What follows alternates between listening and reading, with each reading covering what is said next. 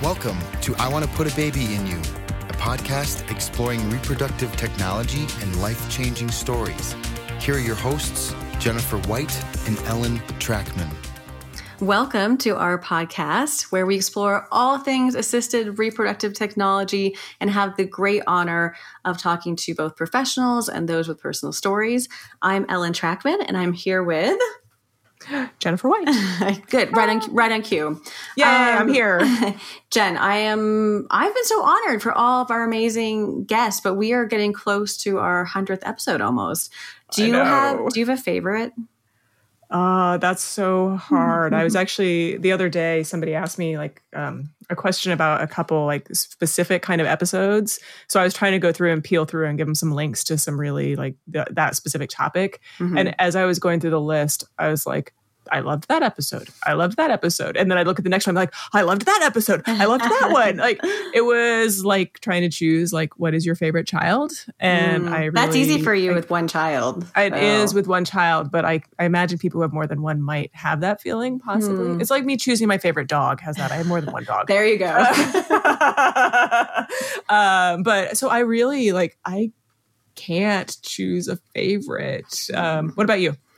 Well, I have to say that among my favorites, this one is without a doubt one of them. It's it pretty awesome. Has it all. A love story that is like beautiful and like brings you to tears almost and just so inspirational and amazing, but also so much drama. This this crazy court case and going through that with them and hearing the emotion side. Cause I've been following it from a legal side for a long time. So it was incredible to hear kind of the story of people living through it. And it's just, um, I mean, legally it was mind blowing, but personally to hear what they went through was really crazy and heartbreaking yeah. and then amazing you know? I know. It totally i i got goose, i had goosebumps at some point during this one so it was really incredible. So um yeah i mean it always helps like lower expectations but here i don't think we need to do that. So good. No absolutely. Uh, this this will meet all expectations. Here we go Welcome, Derek Mize and Jonathan Gregg, to the show.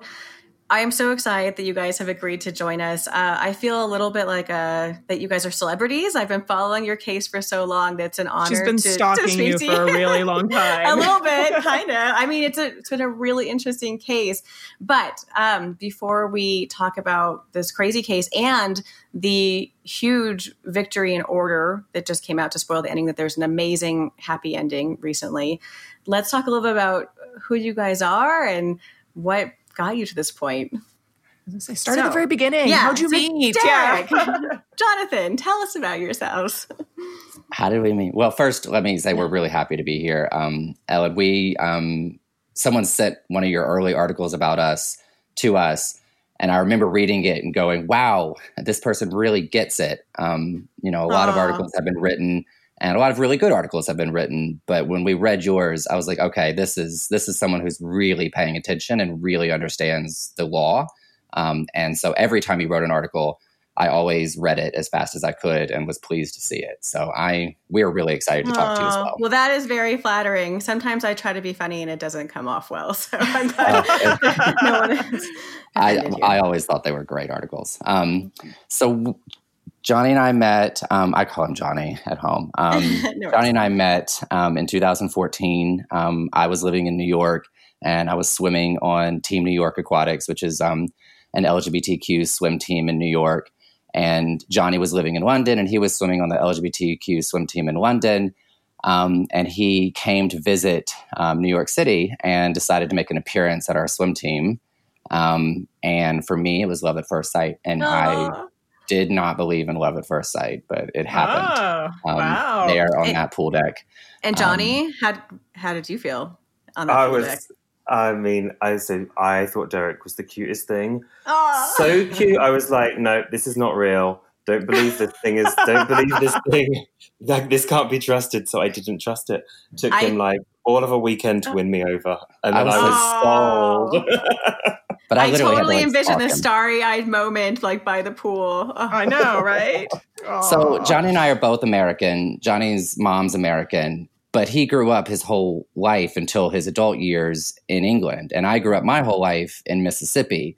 And so, coming from Mississippi and being sort of a guy, I when I, you know, like somebody and see they're attractive, I give them this like really awkward like chin thing. You know, I can't really do it over the air, but I sort of like nod my chin up.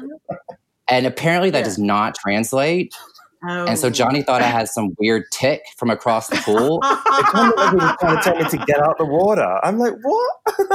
That's hilarious. So wow. it really took like a really weird comedy of errors, like a whole weekend for me to like finally convince him that I was like so into him. And so we met on a Friday, and by the time he flew out on Monday, we were pretty sure we were going to spend our life together.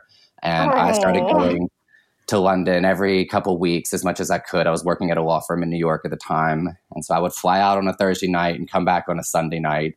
Um, and after several of those trips, he agreed to move to New York and live with me. And we got married the following May. Wow. Wow. That's awesome. That's amazing. And um, when you were poolside and doing the chin thing, did, did children come up right then? No, but they came up shortly thereafter. I mean, I had been living in New York. I had been living in New York for 10 years at that point, and I had dated a lot of people, some really wonderful people, if any of them mm-hmm. are listening. Um, but shout out to all I, those exes. yeah, shout out to all the exes. But, you know, like a lot of people looking for love in New York, I was constantly running up against that wall or like, you know, you like each other, but you're not on the same page in terms of what you want, in terms of career and family and how that balances out. And I was dating people who like, you know, were bankers and just obsessed with their job and didn't really want a family. And so when I met Johnny, and so by that point in my dating life, I was pretty quick to the point. I was like that second date guy that was like, all right, you want kids or not? Like, wow. if, if you don't, we should probably just wrap this up. wow. And Johnny, and, how did I, you I was, feel? Yeah, I mean, and he did raise it really. He did raise it early. I, um, look, I mean, I was really keen on the idea of having a family, but I suspended judgment until I had really like we'd spent time together and had spent time around kids and knew what we were like, and you know, it, he's just such a great dad. So, and you know, like it was kind of proven before we had kids that he would be great with kids, and you know, like here we are, and he's great with kids. Um, so. so it was an easy decision for me to make with him, like to give him that answer when he asked if we could have kids, because I knew he'd be fantastic. Yeah. And how did that that conversation of how to have kids, like to adopt or consider surrogacy, how did that start and go? So we um, married in May 2015. Um, and I did what the handbook says you're supposed to do. And I like waited a year and gave us all the wedding bliss. Oh, and I think it was like spring 2016. I was like, did you have a pet? Yeah, I was like, oh. no, we did not get a pet, but we we did spend um, two weeks in Hawaii, which was a huge splurge for us, like you know, like as a postponed honeymoon. Um, and then around about a year, I was like, all right, TikTok. um, remember? And Johnny was like, well, you know, we're not we're still early. And i'm like these things take years. You know i've been reading the blogs and you know joining the facebook groups and getting all the information. I was like these things take years. So like if we're going to be ready in a couple years that means we start today. Um, and so we sat down and we thought back to our wedding. So we got married in new york city and we had a reception. And um, one of johnny's many of johnny's friends came over from england and all over the world really. Um, but one in particular um, had a little bit to drink and I'd never met her before. And so she came up to me at the reception and she like grabbed me by the arm and she was like, I'm Johnny's friend from university. And she said her name, which I won't say, so she has her privacy. But she's like, I really want to have a baby for y'all. Oh. Um, and I was like, wow, this is you're you're you're really having a great time. Um, but I I loved her. I, I'd never met her before, but I just instantly loved her, and she stayed in my mind. And so, you know, a year later when we sat down and Johnny and I were thinking about how to do this, you know, we didn't have, you know, a lot of money. We didn't know much about, any, we didn't know anything. Now we know so much, but we didn't know anything at the time. And I said, um, I'm just going to call her C because um, her name sure. starts with a C. Um, I was like, what about your friend C? You know, should we call her? And Johnny's like, yeah, I guess we could but you know she's the type of friend that you only really speak to every couple months you know and see how things are going. So it'd be a little weird if we called her out of the blue. So johnny and i um, made a game plan you know to call her and catch up and just have a call to like catch up. And then we mm-hmm. kept follow up in a couple weeks and sort of like slowly raise the topic because you know how do you awkwardly say to someone wow. you know would you carry like our baby for us? Uh, right yeah so we called her um, and she's just really forward and direct so mm-hmm. that that characterized the rest of our time together so she like picked up mm. the phone she's like hey yeah how you doing and we're like we're good she's like are you calling to see if i still want to carry a baby for you i love it and I was like, "Oh my god!" No, like, no, we're not doing that for another couple weeks. no, no, no, no, agenda. Yeah, exactly. Yeah. like seeing how the weather is in England. Um, yeah. You know, um, I, and we're like, I, I, spoiler, it's always the same. Yeah. yeah, true. But but you do, as I learned because I came to live there for a while, that you do talk about it, even though it's always the same. Yes, endlessly. Um, endlessly. so it just kind of took off from there. Um, Johnny, you want to sort of follow up what happened next? yeah, she. So we, I mean, she was not messing around on timing. She she was like if you can get here next week, we can go like see some clinics. So we wow, um, wow. we we booked we booked a flight. Um, it was more than a couple of weeks, but we you know we we made plans to go to go to a clinic and um, and hang out and spend a week spend just over a weekend with her, and we did that, and it was wonderful. We had a great time. We all got on really well. Um, we we one of the wonderful things about this relationship is that it's an old relationship. So I've known um, C for you know twenty years at this point, um, and so a lot of this was built on understanding about trust. There was a lot of um, there were a lot of things that we didn't need to really sort of hammer out in formal detail because we all just believed in each other to make really good decisions for each other and um, and so it was it was a really sort of like lovely way of just going about things and making plans and getting excited and wondering, you know, working out how this could all work and learning more and spending more and more time together. We kept we kept coming over to to spend more time with her and her family. Um, because of the laws um, in England, we you know, we reestablished our home there. Um, and so Johnny, fortunately, had kept um, his apartment that he was living in before we met. And so um, we reestablished our home there and really put our roots in England and invested in that relationship. Um, starting, I guess it was 2016, 17. She got, we had one embryo transfer that didn't work out, unfortunately, um, in early 2017. And then Simone's embryo transfer was in October 2017. We learned we were pregnant in November 2017. She was born in July 2018. And um, because it becomes relevant later, can I ask when you were creating embryos and thinking about the surrogacy, were you thinking that a certain one of you would be biologically connected to your child, or how did you go about that decision? Um, we decided early on that it wasn't even a decision. I mean, Johnny and I, fortunately, just really see eye to eye on this, even without having to discuss it. Um, it's always our child, um, and so we received, you know, eggs um, from an egg donor, um, and we split them up. It was an odd number of eggs, and so I think it was six and five, and each were fertilized, you know, with our sperm. And you know, you know how you you know how it goes. You know, you get the the phone call every morning telling you the progression, and every day you unfortunately lose some embryos, you know, to the cycle of life. Um, and on day five, um, we had five um, healthy um, blastocysts. Um, three of which were one person's and two of which were the other person's. But it it never, ever, ever, honestly, felt like they were one person's.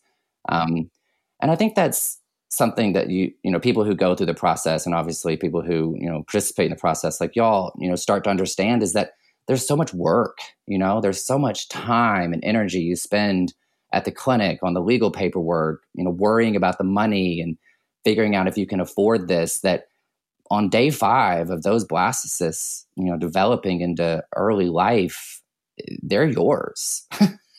you know, you, you, created those. Um, and so you've, I, I'll just speak for ourselves, but I think I speak for a lot of people. You know, you feel emotional about them, and so it was never a matter of of them being one person's or the others. Um, we did have to decide, obviously, you know, which one of them was going to be transferred first. And we did sit down. I remember that being a difficult conversation and difficult only because we were each arguing for the other. Oh, um, that's great.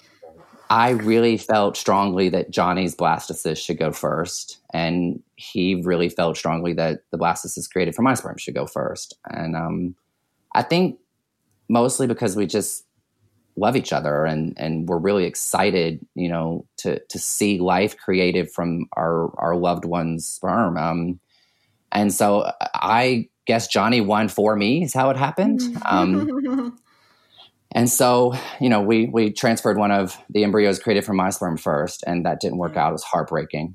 You know yeah. i could do a whole podcast on what it's like to go through a failed embryo transfer. Um yeah. and so you know, per our agreement, we decided to take turns, and um, the second transfer was a blastocyst created from Johnny's sperm, and that's Wait. our daughter Simone. Yeah, I mean, the reason why I ask and bring it up is it's just so kind of luck or unlucky that the way yes. the timing worked. That if your first transfer had worked, you never would have been this huge legal case right. and in this situation and the time like the residency was so close to all yes. of that it's so bizarre right that it would happen this way um okay so let's let's get to that so the second transfer took there was a beautiful pregnancy do you want to give a little bit about that experience before we go to the the legal situation Ah, it was big smiles here. You can't see them smiling. It was a really wonderful time. Um, yeah, I mean, it was it was a very, un, I suppose, uncon. Un, it was extremely unconventional. I mean, if if people yeah. are listening, they're going to be like, "Oh my god!" Just so let me just give the disclaimer to anyone out there who's oh. considering surrogacy. This is typically not how it goes. the parents typically don't move in with you, so please don't be afraid oh, to be a surrogate. Did you, guys, did you live together? I just moved myself in. I um, I'm not sure I asked. Um, I was that terrible person that just kind of showed up with a bag and didn't leave. Um, C lived a couple hours north of London. And um, early on in the pregnancy, there was some just, you know, there was so much happening with childcare, with her job. There were so many demands. And we were friends, you know, like at, by that point, we'd known each other for a while. And her and I and John, I mean, Johnny had known her for 20 years, but I had caught up quickly and she was like a sister to me. She is like a sister to me. And so it, all it took was a couple of messages being like, I'm having trouble getting the kids here and there. Um, that I was like, okay, I'm on my way.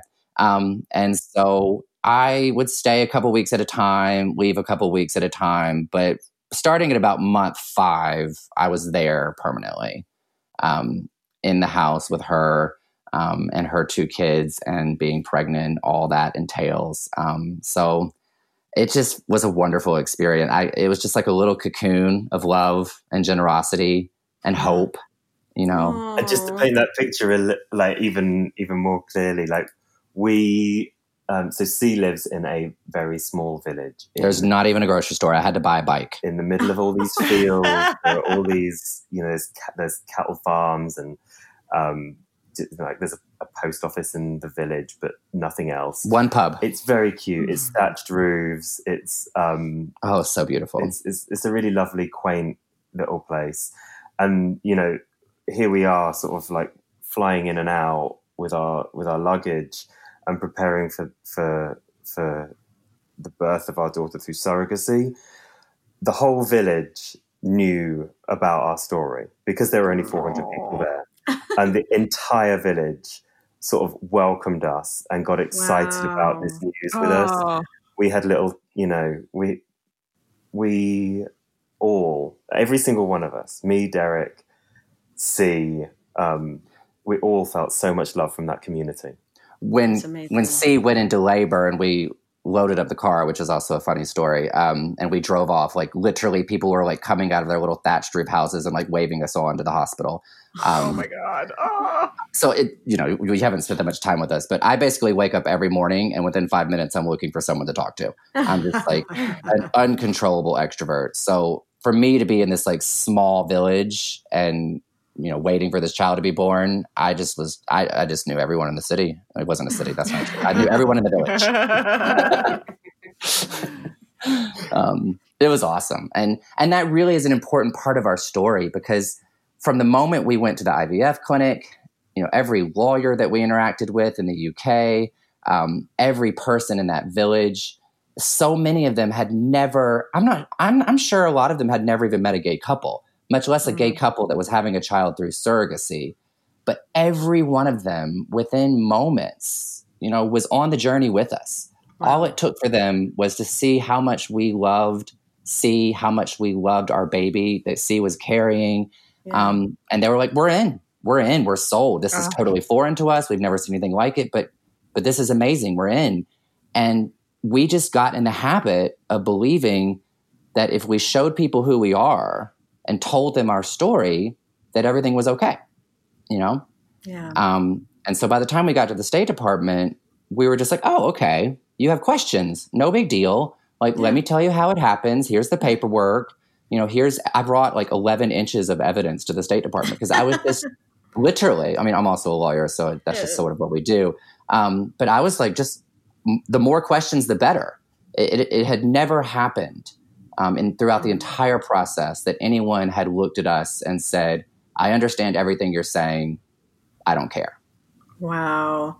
And oh. at that point, so we'll get to that moment, but had you heard of any of the other cases or did you even have any inkling that there could be an issue? Yeah, great question. And so a lot of people ask this, and it's a point of emotion for me because I, I did go to law school and I worked at a really good firm in New York, and supposedly I'm a really smart person. Um, I did look at the law. I, I looked at the law. I, I mean, so let me just say first the law that mattered most in the first instance was the UK law. There was a lot to comply with. Surrogacy there is very complicated. You have to mm-hmm. follow all the rules in exactly the right way. There's social workers involved. There's home visits. There's multiple home visits. There's nurses. There's doctors. There's so many people. No compensation. Have, a big distinction no between compensation. the U.S. You have to submit your bank records. Everything wow. is peeled back. I mean, the midwives at the hospital give evidence to the courts. Wow. So there is a lot to comply with. So our, our our eyes were very much on that ball. Yeah. I did look at the US law and I pulled it up on the internet. I looked at the statute. You know, as a lawyer, you know, you're trained. Yeah. You know, don't go to common law. Don't read a blog. Wed parents, we're fine. Go, yeah, don't look at that. Go to a statute. You know, go to the U.S. code Zoom, and Zoom read legal? the U.S. What? code. That's oh. what matters. And it said there, you know, if you're a child born of married parents and at least one of you is a citizen, yeah. the child is a citizen. I thought, fine, okay, we'll get to that when we get to that, but that's not an issue because that's what we are. Easy enough. Right. So, um, what was the okay, question? So, I mean that that, that answers the question. So what? So tell me what happened. If you can recount what happened when you did go to have your daughter recognized as a U.S. citizen. Um. So it started back in Atlanta. Um, it was tax season. Um, it was March, and I was getting ready to do our 2019 taxes or no, sorry, it was March 2019. So I was getting ready to do our 2018 taxes. And I'm like, oh, okay, we're parents now. So we can claim our daughter as a dependent and get whatever tax break you get for that. And they needed a social security number. And so I thought, well, okay, I need to get her social security number. And so I went to the social security office in Atlanta and they said, you don't have sufficient evidence that she's a citizen. We can't give her a social security number. You need to get what's called a CRBA, a consular record of birth abroad. And in order to do that, you have to go to London. And I thought that was a really bad day. I, got, I got really upset about that. I had no right, idea. I London for this. Yes, I went home to Johnny. I was like, "Oh my gosh! Like we're gonna have to pay like three thousand dollars for these flights. We have to go to London. We're gonna, ugh, we, you know, Johnny. Totally side story. You know, was recovering from a brain tumor, um, and he had a brain surgery oh. in November. So he was just recently back on his feet after like many months of recovery. Yeah. And so, you know, and he wasn't. I'm know, fine now. He's fine now. Good, good. Really Thank you for sharing that. that. Yeah, It was absolutely fine. A benign brain tumor, wow. but going to London wasn't exactly on our radar. Um, yeah. And so we we decided to make a trip of it. We decided that the way we were going to deal with the stress was we were just going to have fun you know, and whenever we went there, we always sort of crashed in these like really inconvenient places. But we decided we were going to mm-hmm. splurge on a really nice hotel room um, near the London Eye, which we love, yeah. and make a trip of it. So we went, we got our little, you know, what's nice for us, not like a suite, but like a nice hotel room, um, and had our appointment at the embassy, and we had lunch plans, you know, with our friends. We were just literally running an errand to get Simone's passport. right. And we walk up to the window, and uh, you know i brought all my evidence um, of everywhere we had lived and everything that you know was needed to prove the things that needed to be proved. And she was like so which one of you is the father? And johnny had decided oh. to take care of simone in the background while i ran all the paperwork. So he was like trying to keep simone quiet pushing her around in the bassinet. And i was again i was like okay like you know i get it. You know you don't yeah. understand. Like so we're both the father. Here's the birth certificate. I'm you know we're both on it. We're both fathers and she's like, okay, but like, which one of you is the real father? Uh, and I was like, okay, uh, we're both we're both real fathers, but I mm-hmm. think what you're asking, I'm still trying to be nice, right? And I yeah. think what you're asking is which one of us, you know, had sperm that created our child. And she's like, yep, that's what I'm after. As I was like, well, that's Johnny, you know, so here's the document showing all this, blah, blah, blah. And she kept making a long story shorter um, she kept going back to this back room and coming back with more questions and more questions and going back to the back room. And eventually she just and said, You need to sit down. Were those questions like, How long has he lived in the US? Were they kind of focused around that? They were, How long have you lived in the US? Like, do you have um, evidence that his sperm was used? You know, has there been a DNA test? Mm-hmm. Um, stuff like that. I don't really remember. It became kind of stressful and it's all kind of a fog. Um, eventually, they sat us down um, okay. and we waited and we waited. And I'll never forget watching people come in with their babies, just like we had come in. And they, yeah. they arrived an hour after us and they left within like 30, 40 minutes holding a passport or paperwork indicating they were going to get a passport. Um, yeah. And there was none of these questions, right? Because they were male female couples and, or sometimes just, you know, single people, like single women with babies and and they should absolutely get passports. I'm not criticizing that they did, but it just it it really became so obvious that we right. were being singled out because of what we look like and the fact well, that we're for, both men. For male female couples, they weren't like, okay, show us that you're both genetically right. related to this child. They weren't asking those questions. Oh. No, you, you give them a birth certificate, and they're like, great, you're a family, you're married, you're on the birth certificate. Here's a passport. No one said like, you know, did you have an affair? Did you need a donor egg? Did you need donor sperm? You know are you right. sure it's yours? You know how yeah. did y'all have sex? You know give us the yeah. details. Um, none of that. It was did you, you take know, video? Yeah i mean you know evidence can you prove it? You know can you prove that y'all did what it takes? You know like it's it it was just but we were there. It just also felt weird to be standing at a window in a government office talking about sperm. Um it just talk i've gotten pretty used to talking about sperm now that all this has happened but like it's the first couple of times it happens it's weird and it's open plan like and everybody can hear you. Yeah, it's not a it's not a closed office that you're in. You're being asked very personal questions in an open plan. Setting. I think I said to them at one point, I was like, "Is do y'all want to like go back in a room because like these questions are really personal and I have a lot of evidence. It would be so much easier. You know how when you're like trying to give the the teller at the bank your debit card through that little drawer. Yeah. Um, yeah. It was like that, and I was like shoving, you know, like pictures of like you know, it just was weird. You're um, shouting through a plexiglass yeah, thing like, with a little tiny hole. Yeah. my sperm created some embryos and so did my husband's. We tried to use mine. It didn't work. So one of it just, you know, it just wasn't any of that for anyone else. And so as we're sitting there, I was like, what the heck? So then the law, I, I don't practice law anymore. Um, so then the lawyer side of me kicked in and I was like, maybe I should do some research. And so I started Googling while sitting there in the embassy. And that's when I found the Dvash-Banks case.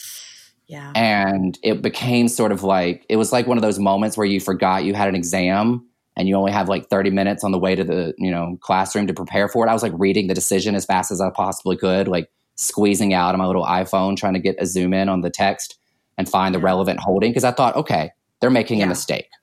You know, right. there's been this court case. This has been litigated. A federal judge has said this is not allowed.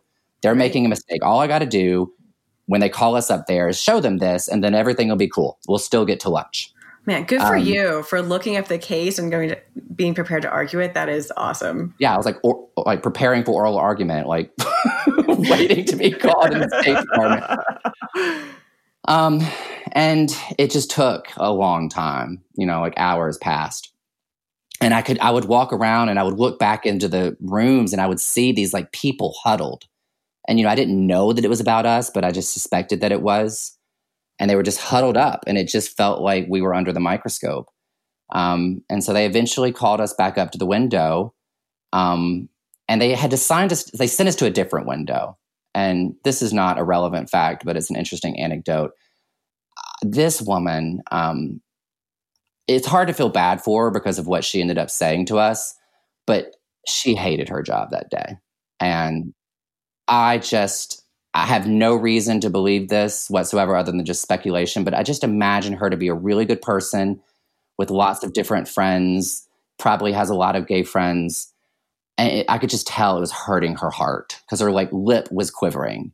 And she said, You've applied for a CRBA and you've applied for a passport. And unfortunately, I have to let you know that today we're not going to issue that because under our whatever, you know, Simone is not a citizen and my heart you know sank to my feet and i was like but there's a there's a case that says that you can't do this you know i i, I realize what you're saying but like there's this has been litigated in federal court and it was like she, she was like there with her finger on the you know can i see the manager button because as soon as i asked a question she's like yep get my manager like I, it was very clear to me she had decided in her mind that like i will do my job and deliver this bad news but i'm not about to like try to defend this.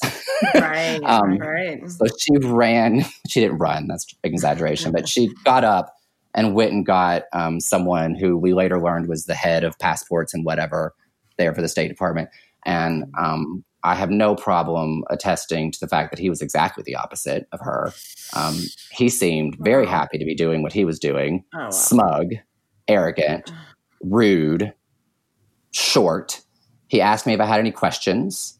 I told him, you know, I asked him if he had heard of the case. Um, he said he um, was aware of it and this is their decision, and essentially said that if this was the line of questioning that I had, um, then our conversation was over. Um, and I asked him, how are we supposed to get back to our home? You know, our daughter doesn't have a passport. We're in London. We have a flight scheduled in a couple days. Like, how do we get home? And he said, I don't know. Good luck. Oh. And it was awful. I mean, it's just really awful. It was wow. it was awful. I was, you know, you, I became acutely aware that we were in an embassy, um, which is a very you know important building, and there are lots yeah. of people around holding guns, um, and there are lots of people with power. And our daughter's livelihood was now being threatened. We felt stuck, and I wanted to have a lot of emotion. And so my mind just shifted to finding the elevator as fast as possible um, so that I could cry because I just didn't want to cry in front of everyone. Um, and so we had to do some paperwork. Um, to, they wanted to give us a letter basically stating their decision. And so they did that, and we got out of the building as quickly as possible. Then what did you do? Um, oh, honestly, we went back to the room. you turned the lights off. I went. We sort of just went into a bit of a funk. Um, so you went into shock for a while. Yeah. We didn't really. I mean, we didn't go for lunch. We didn't. Um, we didn't have our sort of like lovely weekend that we. Everything got cancelled. We, we just went into uh, well two two modes. The first mode was um, sadness and sort of like a despair state. And the second was, um, oh, what do we do next? How do we make sure that our family remains together? What do we need to do um, to get back home without breaking our family apart? It was just the stakes were so high, and we were so confused and lost. We suddenly found ourselves without a map. Um, I spent a whole day in bed. I was throwing up. I was sick. I couldn't. I was just like sick. It's like sick. Like so. Like I, Johnny was just amazing. He's he stepped up and did all the diaper changes and tried to keep Simone from realizing, you know, that one of her daddies was not feeling well. But I spent a whole, I think, a 24 hour just period just in the dark. Just, you know, it just our whole lives have been sort of just a question mark of where we're going, right? You know, like we're 39 years old. We were born in 1980, 1981.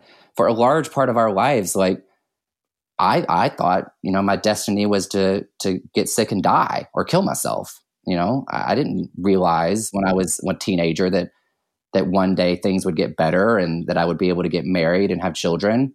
So I have a history, you know, of feeling that we have a history. A lot of people have that history. And we had started to believe that things had changed and we were married and we were happy and people accepted us and people treated us like, you know, a family and everyone was so happy for us to have a child and our daughter is so beautiful and lovely and it was just going so well. And then it was just like crash, you're not. Wow. And just to back up for listeners who are probably so confused, like why is this happening? What what are they doing? What's the Dvash-Banks case? Do you want to explain as you know as simple as possible what it was that the the law, the statute on immigration says, and how they were interpreting it? Mm-hmm. Yeah. So you know, from a large framework, there's two ways to become a citizen in the United States either through birthright citizenship when you're born, or later in life if you naturalize, like if you come to the United States from somewhere else. Um, Simone's entitled, you know, to citizenship from the moment she was born, and there's two ways to get that. You can either get it by being born, you know, on U.S. soil, or you can get it by being born abroad by statute. And Simone was obviously born abroad, and so she receives her citizenship from birth by statute. And that statute clearly states that if you are a child born abroad to two married parents, at least one of which is American, you are American. Johnny and I are her parents. We are married and we are both US citizens from birth. There really is no question about whether or not Simone is a citizen from birth, except if you decide, which the government decided to do, to treat us as a non married couple. And if a child is born abroad to a non married couple, they get thrown into a different area of the law. And under that area of the law, which is 309 of the, of the code, you are only a citizen if your biological parent has lived in the country for five years. And Johnny moved to the US to be with me in 2014. Simone was born in 2018. And so at the point when she was born, he had only lived in the US for four years. And so they decided because, under their view, we are not married, she was born out of wedlock, um, that she's not a citizen because her biological parent, which is Johnny, had not lived here long enough. And worth pointing out that we, you know, when we're talking about when you're at the office, they're not asking same sex couples. So the government argues that the wed section implies that both parents must be biologically related to the child, otherwise, they don't fit into the section. But no one else has asked for that, right? No one else has asked for evidence that they're biologically related unless you're a same sex couple. I agree with you. I mean, the government, to be fair to them, you know, the government would say that they they might, you know, that this isn't a law pointed at same sex couples, that this is a law that could apply to opposite sex couples, um, and they, you know, it could, but do they? You know, does every couple that comes to the window do they ask for proof that they're both biologically connected? No.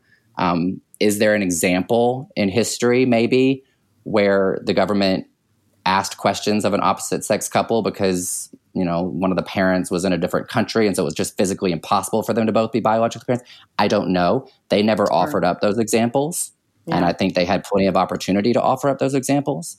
Um, but what is abundantly clear through the number of lawsuits and the number of times this has happened is this is happening a lot. And not only a lot but every single time a same-sex couple goes to that window they challenge it yeah. And that that is a problem. So back to the story. One, how did you get home? it was terrible. My gosh, it was. We had to have family meetings. We we went to Johnny's parents' house. I mean, we were literally contemplating which one of us was going to give up our career to live in England, you know, until all this was resolved and how we were going to be separated. It was terrible. And and we had pretty much decided because I could do my job remotely better than Johnny could. This is all pre-COVID when this has all been redefined, but um, you know, I had my medical appointments, and he also, yes. you know, had he still had issues. He he has he had diminished vision at the time, and there were you know he still had MRIs to make sure that this tumor was not growing back. So it was decided that Johnny would go to the states, and that I would stay back in England with Simone and live with Johnny's parents for a little while, and eventually get my own apartment um, and give up my career and live in England with Simone while Johnny lived in the States for as long as we had to, if we couldn't get back in the country. But we decided to go on a hope and a prayer on a plane and get to the border and try to get Simone a tourist visa. Yeah. Um, which is weird, right? Because like, who's, and, and that was kind of I was going to ask that is how did she get into the country the first time? So is that she used her UK passport and came in on a tourist visa? She always came in on an ESTA um, which is an exception yep. to a tourist visa. It's, it's kind of like yep. a, a, tourist visa, but not a tourist visa. So yep. she came in on an ESTA. Um, but so before, you know, she also got in on that ESTA. But what was different th- this time is that we had affirmatively gone to the State Department, made an application for her citizenship, and been denied it. And now that was in the record, that was in their database. Got and, it. You know, God only knows how any of this works. Nobody knows, right? How USCIS and the State Department talks to each other. And what's actually on those computers they're they're looking at when they interview at the, you at the border. You know, who knows? They could right. be watching yeah. YouTube or they could be looking at your immigration record. You know, no one knows. So it's all a mystery, you know. And so we got on the plane hoping that they wouldn't have record of what had happened at the State Department and they would let her in on an ESTA. And thankfully, when we got to the border, the person there was more concerned about their Chick Fil A. I'm not imagining that. That's actually a true story. Chick Fil A is um, pretty awesome. So and they waved fair. us right through. So all of the um, irritable bowel syndrome that I had had the last three days seemed like for nothing because um, we just like walked across the border.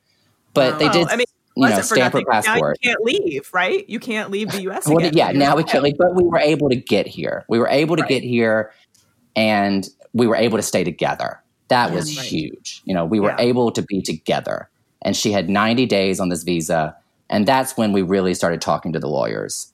Um, and we decided together, you know, that we would not leave the country, mm-hmm. and that we, you know, unfortunately, her her tourist visa would expire. She would overstay it, which would make her, you know, undocumented, and she'd yeah. have a big mark on her record for overstaying a visa.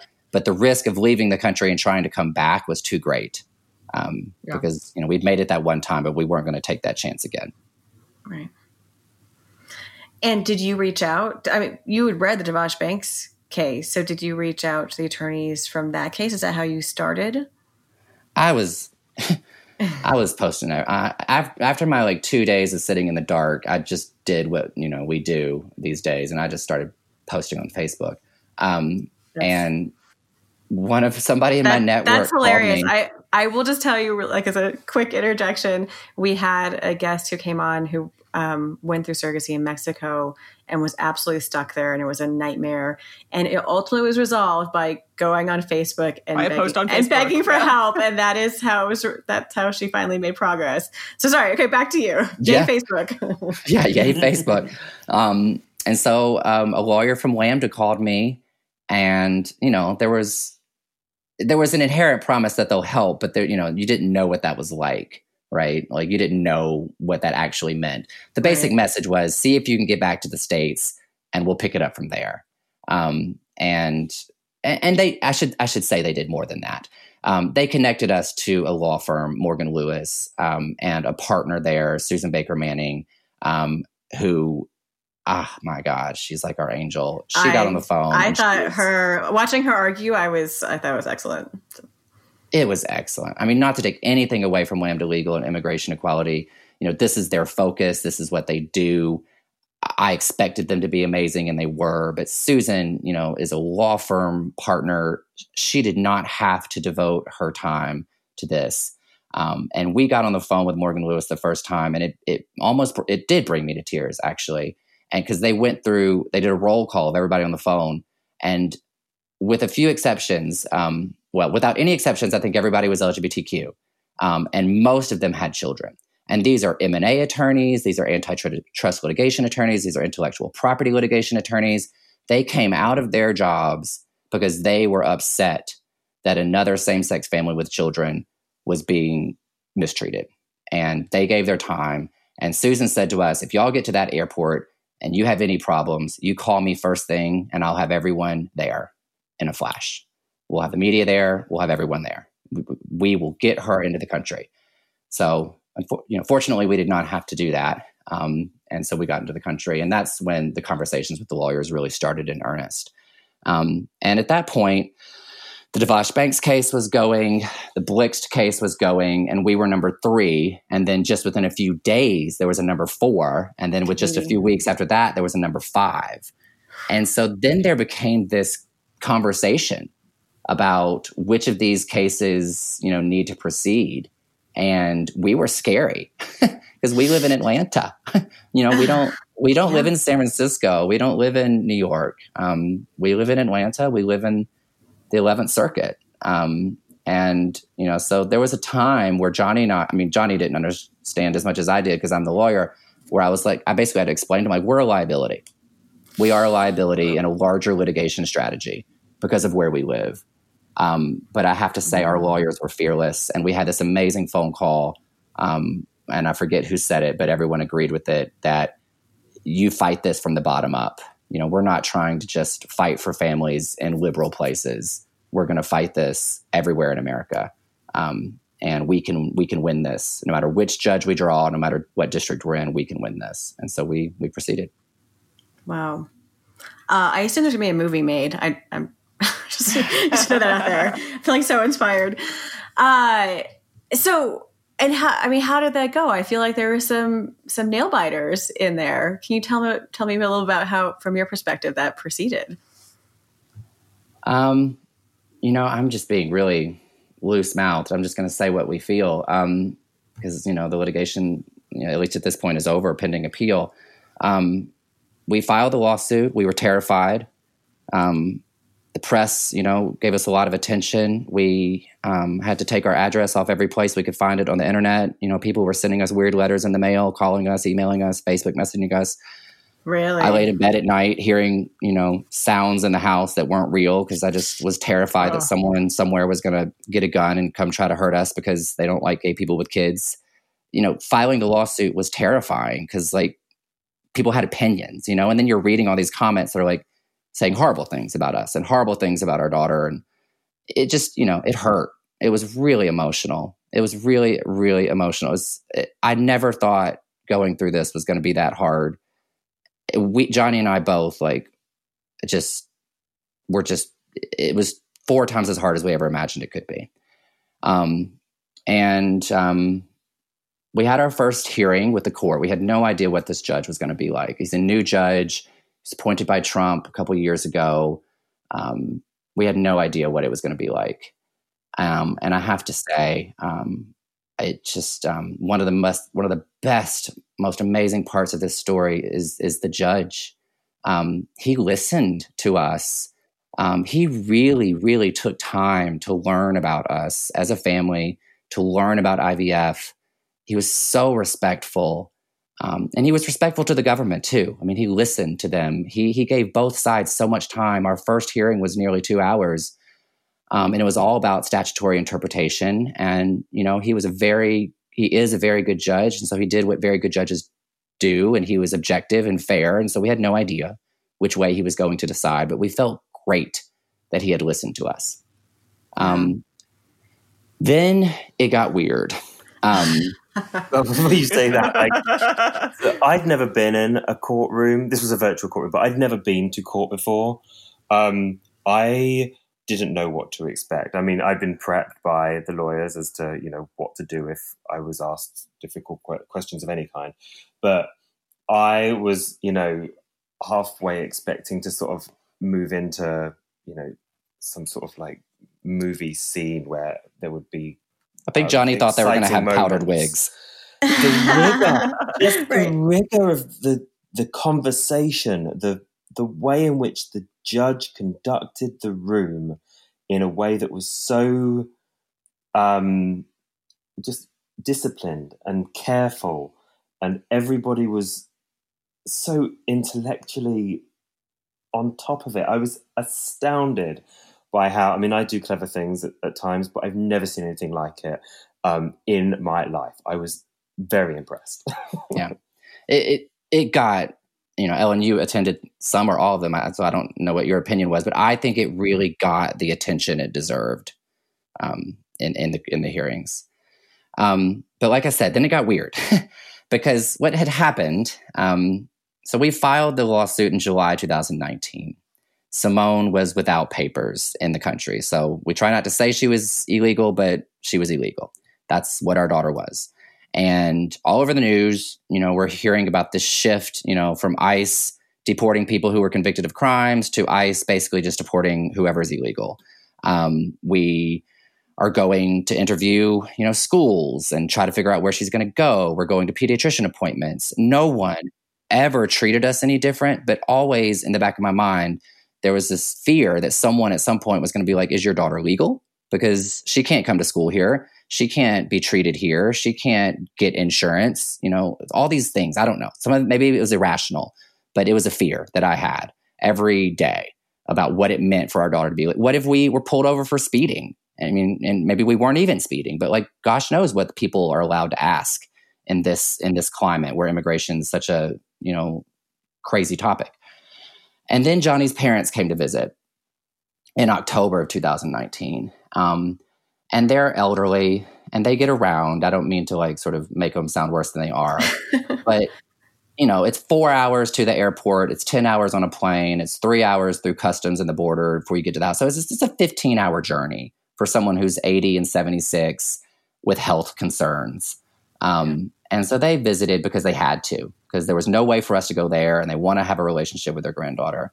Yeah. And they spent a week with us. It absolutely broke our hearts when we had to say goodbye to them mm. because it felt like it might be a long time before we saw them again. And I had this fear. Johnny did too, but I was just articulating it a lot. I had this fear that one of them was going to need us, that one, something might happen, and that Johnny was going to be in a position. We all were, but really, Johnny was going to be in a position where he had to choose between his parents and his daughter.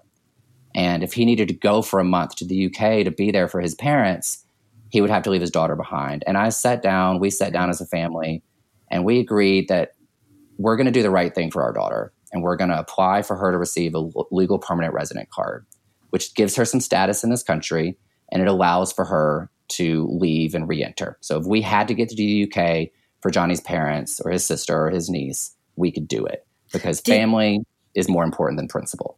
Absolutely. Did the attorney, did you ask them about that and did they advise for or against that? Um, I think I have to say, I can't say that. Um, not because it's anything. That's fair. That's fair. I don't think it's nothing controversial and it, it's what, yeah. you know, you might expect, but, um, yeah, it would, I think be attorney client privilege, um, breach, but sure. Um, we did discuss it. Um, and never in our imagination did we think that it was going to be a problem in the litigation. And here's why, because we had talked to other couples in our position who had filed for that and they had filed for it a long time ago and were still waiting for it and everything right. on the internet said it was going to take a couple years to get and right. so my greatest fear is simone's one this litigation could take years to resolve we could win in district court lose on appeal and then have to be applying for her to receive an lpr and it, so it could be four or five years before she's able to leave the country again and Why in the meantime, if anything happens with Johnny's parents, yeah. right? then you know I'm depriving we're depriving his his parents of a relationship with their granddaughter, which is so important. Yeah. And so we sat down and we decided to spend the money and get that protection for her. And they processed that thing at lightning speed. I don't know what happened. Of course, interesting, right? right? Like the one time, yeah, yeah. Like apparently, like green cards aren't being issued. Everything's shut down. Nothing works except you know, baby Simone gets you know an LPR at lightning speed.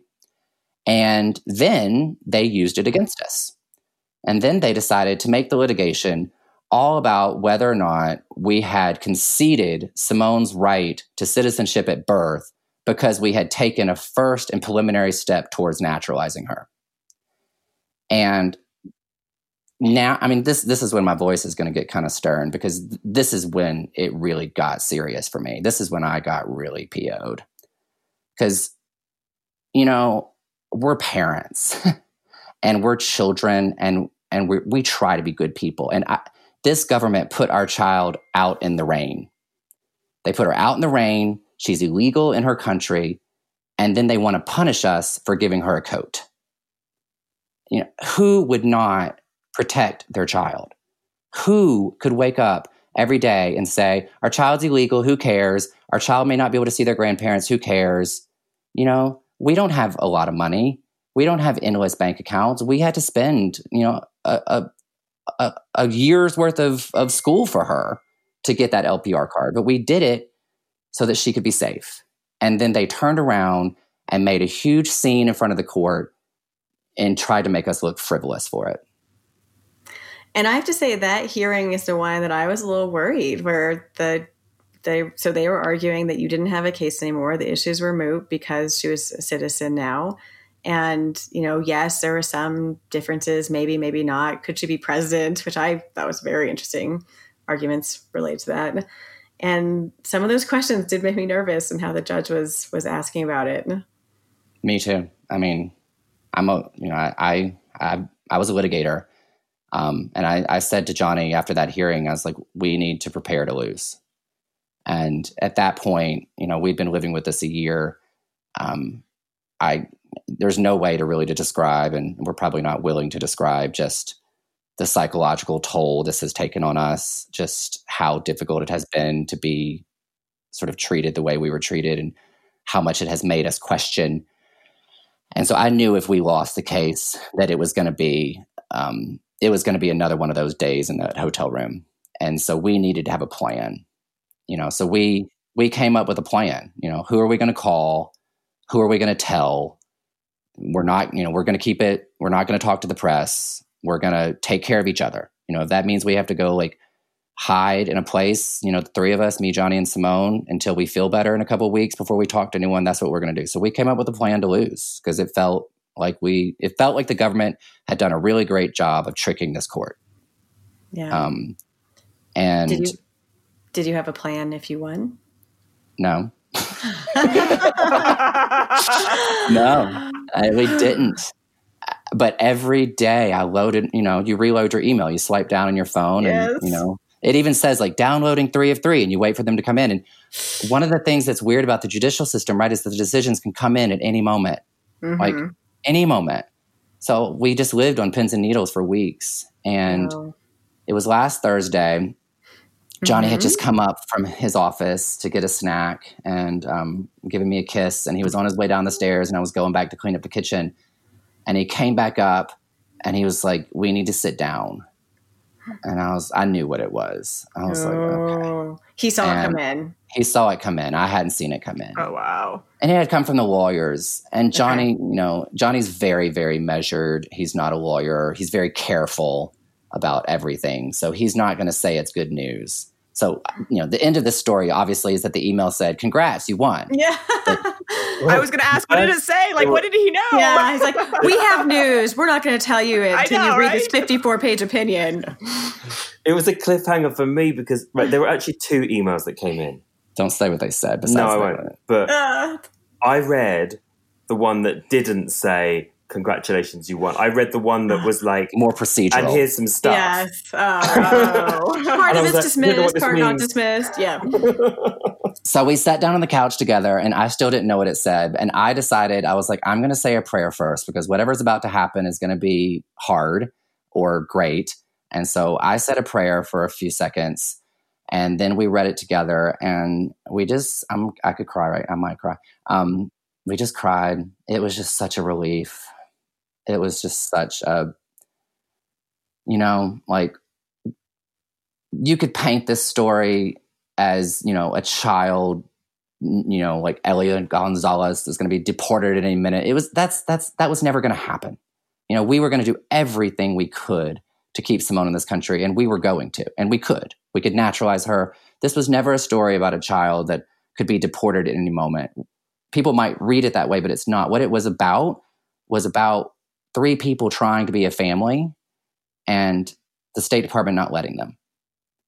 And at that moment, when that decision came in, it felt like we were a family. And it just felt really personal.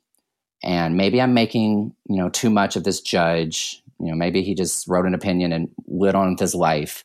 But in my mind, he's like a Santa Claus figure um, because he had an easy way out.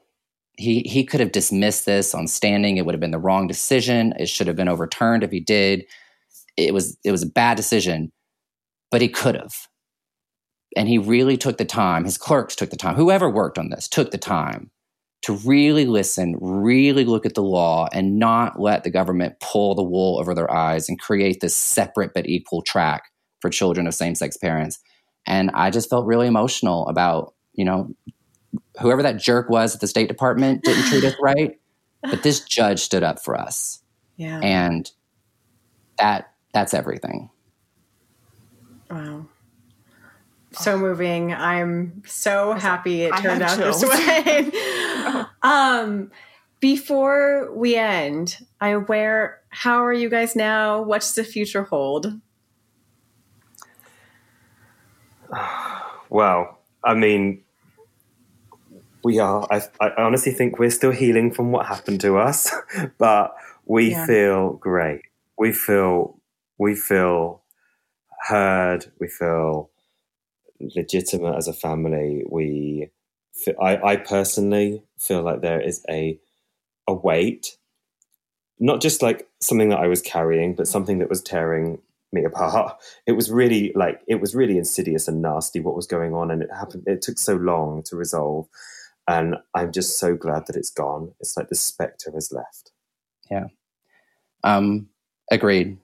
You know, my um, I, I will, I'm not ashamed to admit that I um, sought out some professional help through this process because it was really yeah. tearing me up.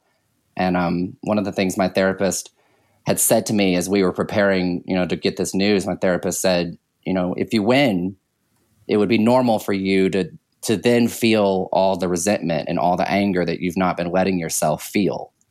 Um, and I'm not having that. I really am not. I, people are like, "Isn't it terrible what they put you through?" And I'm like, "It is," but you know, um, our whole lives have been that way. Our whole lives have been, "No, you can't. No, you can't," and we just keep coming back um, and saying, you know, basically, no is just a request for more information and we came out that way. We, you know, earned our right to marry that way. We earned our right to have kids that way, and we won this litigation against the State Department that way. So I don't feel bitter. I don't feel like you know mad. I just really am happy. Um, and procedurally, you know, we're going to get a passport here in a few weeks. Um, we'll have a record of Simone's citizenship from birth. Um, Johnny and I have agreed as a couple, as a family, that we're going to live in this moment and we're not going to talk about the appeal, but the appeal is coming. They will they will do it because they've done it to everybody else. Didn't want to say it, but yeah, they will. But that's fine. We're going to live in this bubble for now. Yeah. Um, and we're not because we've just been through too much, and we're not going to be afraid of the future. We're just going to be happy this has happened, and the government will do what the government's going to do, and we'll deal with it then. And besides that, we're trying to do our jobs and raise a good child, and you know, we're trying to to have another one. Um, and so ah. we're not going to stop. You know, we um, we have dreams, and we're we're going to keep chasing them. That's amazing. You guys are an absolute inspiration. I thank you so much for for sharing this with us, and wishing you nothing but true happiness and the best in the future. Thank you so much thank for you. paying attention to us. It's been really wonderful reading your work. So thank you. I I'm not even sure I have words after this one because this this kind of needs to like stand on its own pinnacle of incredibleness. That was such a just phenomenal story, so full of emotion. Mm-hmm. It was so raw. They were so incredible for sharing every bit with us, and I, I really, yes. really appreciate them. Absolutely. And for those of you who have words to share about the podcast, we would love it if you would write a review or rate us. Um, we love five stars, but whatever you you feel deserving, we would appreciate that. Gonna say, don't force people to give no, us five stars if they're not comfortable. It's out of five, it. just just so you know. Okay. okay. Um, you're also welcome to call 303 997 1903. And we do get those messages and eventually get back to people. Although I remember I need to respond to someone still. We will get back to you and we love getting them. So please, um, please reach out. And uh, as always, we would love to thank our team who um, I you always say they make us sound great. And I just want to like caveat that like they do their best with what they're given. I, that's fair. Okay, yeah. So that they, they, do a great job with you know as, with, as well with the source can. material that they have. Yes. Mm-hmm. But Amanda, Tyler, Chris from Work at Bird Studios. Who else do I need to thank? I, I think that that's that's it. That, okay. That's our well, that's our people. We appreciate you all, and especially our listeners. Thank you guys for listening.